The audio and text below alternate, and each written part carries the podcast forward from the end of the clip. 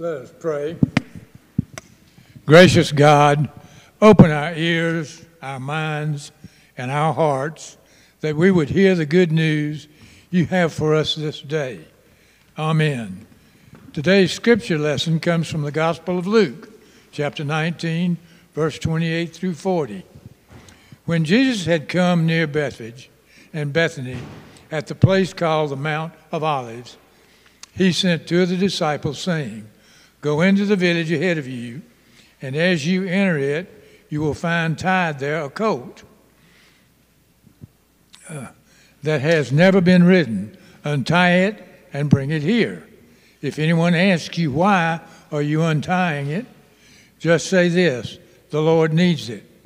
So those who were sent departed and found it as he had told them. As they were untying the coat, its owner asked them, Why are you untying the coat? They said, The Lord needs it. Then they brought it to Jesus, and after throwing their cloaks on the coat, they set Jesus on it. As he rode along, people kept spreading their cloaks on the road. As he was now approaching the path down from the Mount of Olives, the whole multitude of the disciples began to praise God fully with a loud voice for all the deeds of power that they had been seeing. Blessed is the King who comes in the name of the Lord, peace in heaven and glory in the highest heaven. Some of the Pharisees in the crowd said to him, Teacher, order your disciples to stop.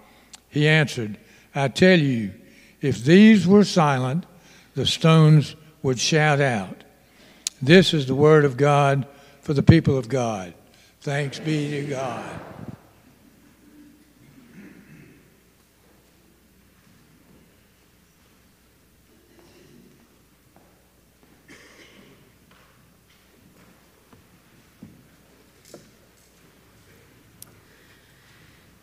Some of you will need to practice your shouting voices before next Palm Sunday. There are only a handful of stories that show up in all four of the Gospels. This is one of them. Even still, though, there are some differences between the accounts. Mark tells the most complete story in a way. It includes everything we expect to hear about on Palm Sunday.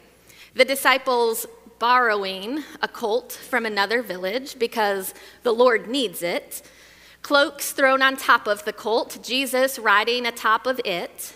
More cloaks on the ground, along with big leafy branches cut down from the fields. A crowd sh- shouting Hosanna as Jesus enters Jerusalem.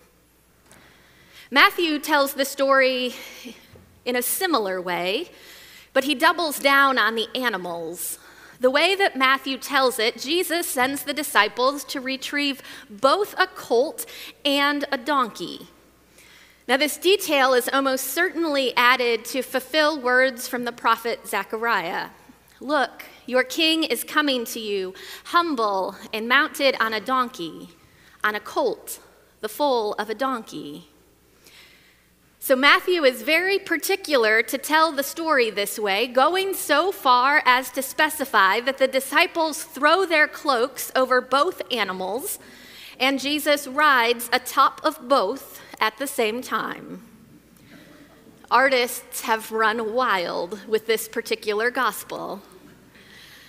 But other than humorous mental images there, Matthew too includes a crowd and cloaks and branches and hosannas and all the rest. Now, John adds so many other things to the rest of his gospel, including rising Lazarus and Mary anointing Jesus' feet, that he actually shortens his Palm Sunday account. There's no animal at all, maybe because Matthew used two, but there is no colt and no donkey.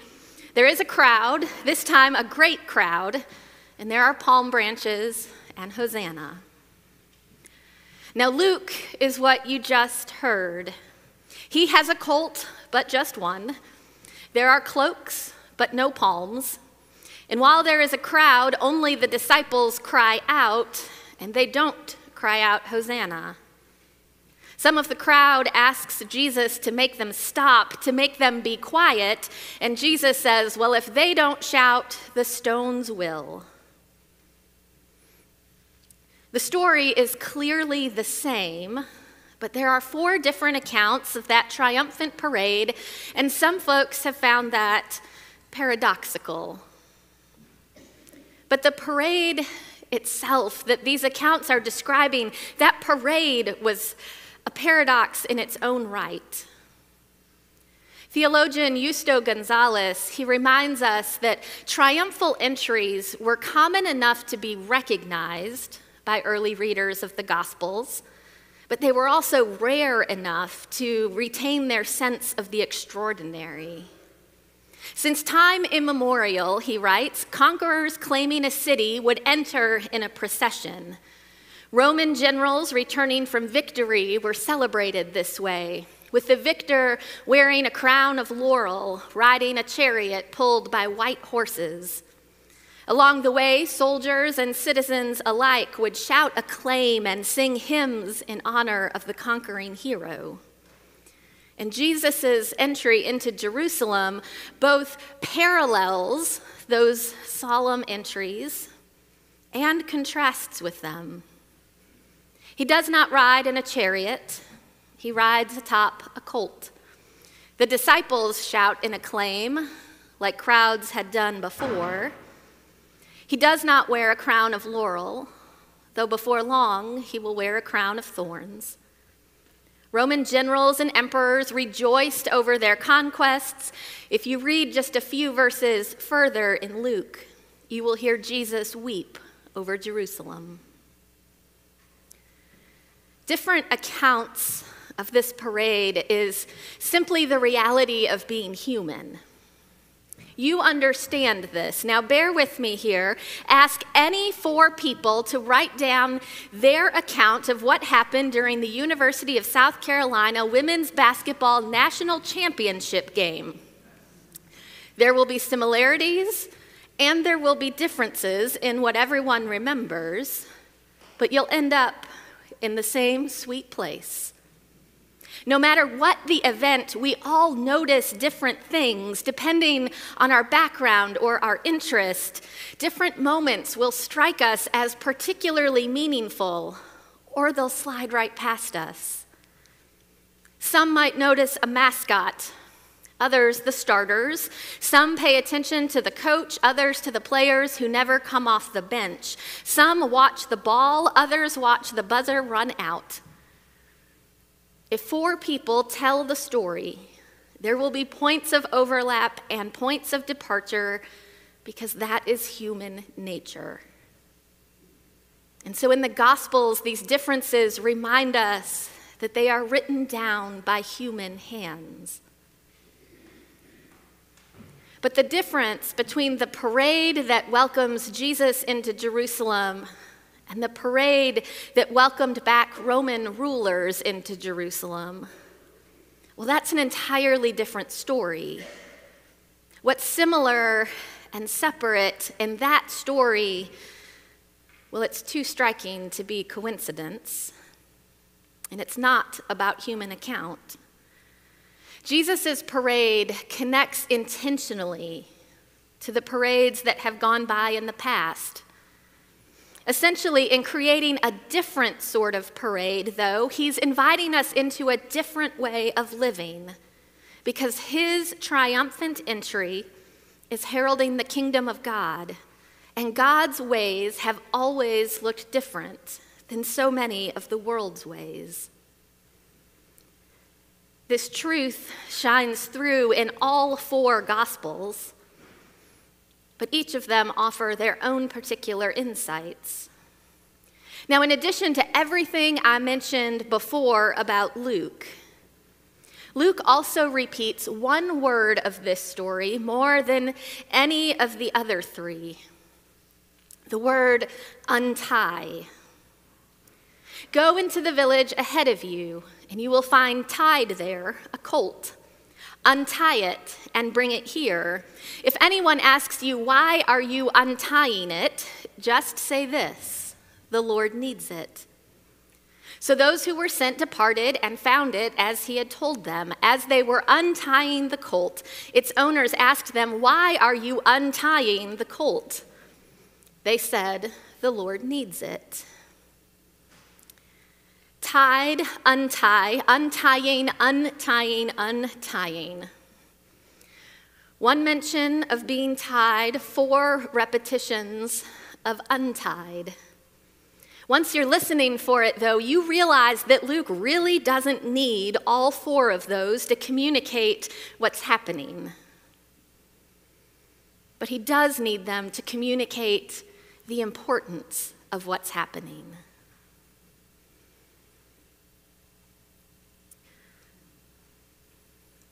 If you were to find yourself signed up for biblical Greek class, hypothetically speaking, on the first day, you would learn one word, luo.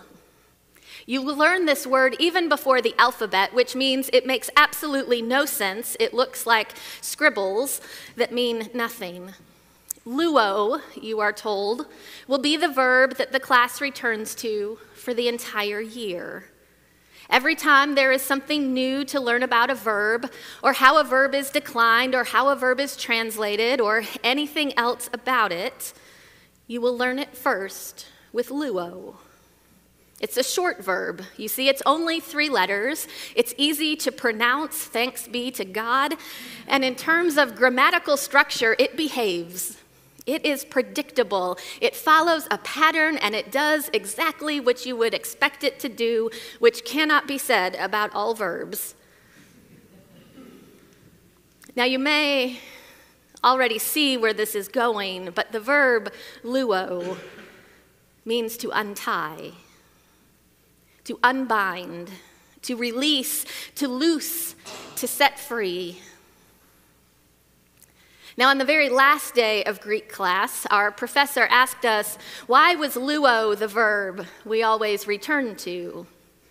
And ever the good students, we recited what we knew. It was short, it was easy to pronounce, and it was predictable. Our professor simply repeated the question Why was luo the verb we always return to? And then he answered himself he said, We start there because you cannot understand anything of the gospel without it. Luo, in many ways, is the first and the last word of everything Jesus is about.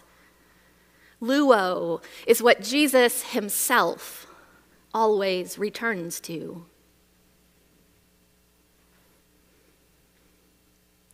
To unbind to release, to loosen, to set free. Luo. Go into the village ahead of you, and as you enter it, you will find tied there a colt. Untie it and bring it here. If anyone asks you, Why are you untying it? just say this The Lord needs it. Now, it makes perfect sense that Luke would be the one to emphasize this. You might remember back in chapter 4, his is the account of Jesus' ministry that begins with Jesus unrolling the scroll of the prophet Isaiah in the synagogue and reading out loud, The Spirit of the Lord is upon me because he has anointed me to bring good news to the poor.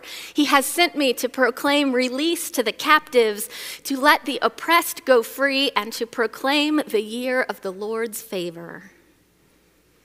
And after reading those words, he sits down again, and with all the eyes fixed upon him, he says, Today this scripture is fulfilled in your hearing.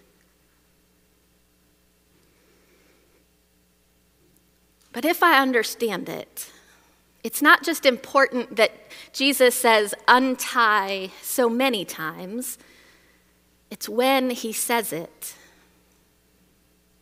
It's Palm Sunday. We know where it is headed, but we are still very much in the midst of his living.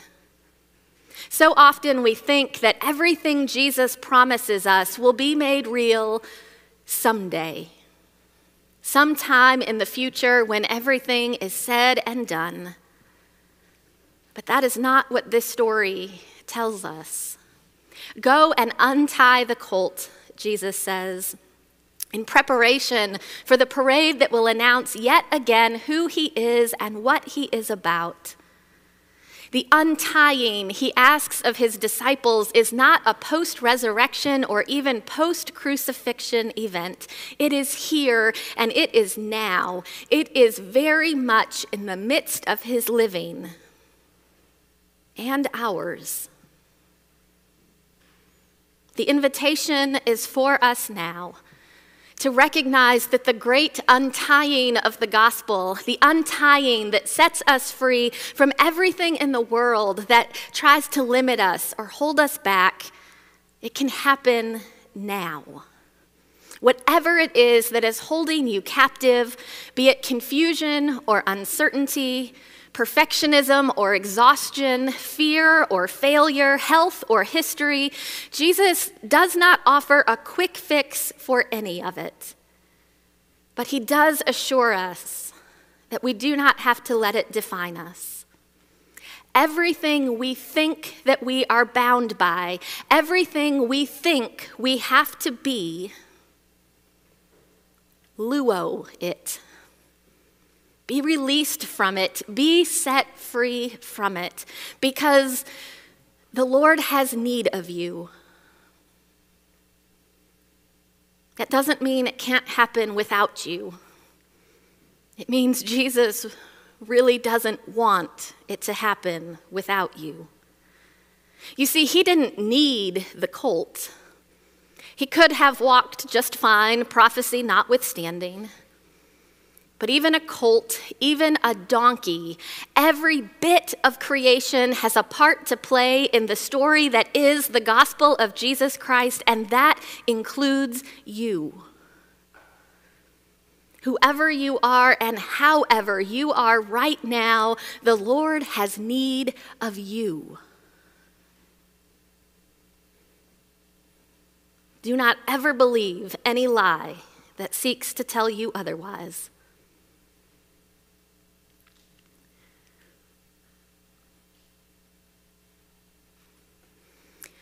In Luke's gospel, no one shouts Hosanna. But in Luke's gospel, Jesus repeats and repeats luo untied, unbound, released, set free, redeemed, and saved. It is true for you, and it is true for you today. So join in the parade that will announce the same truth and hope and joy and promise to everyone else. Won't you? Pray with me. Gracious God, we believe. Help our unbelief. In Christ's name we pray. Amen.